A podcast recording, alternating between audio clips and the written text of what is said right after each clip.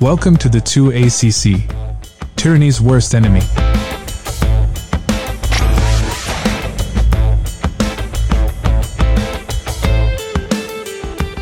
What's happening, Patriots? Today is Friday, October 20th, 2023.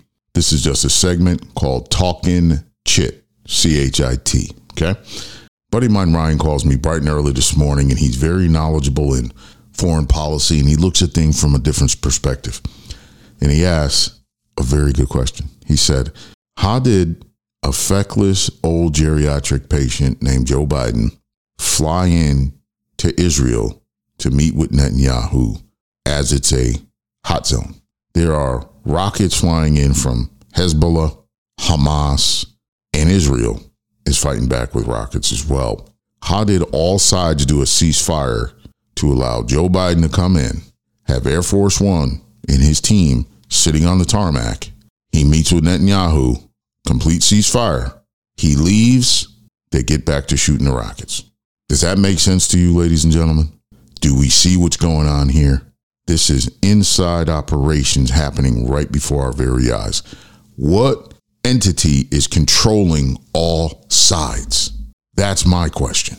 Who called the ceasefire to allow Biden to go in there? Because if it's a true hot zone and you have terrorists running the show, they don't listen to anybody.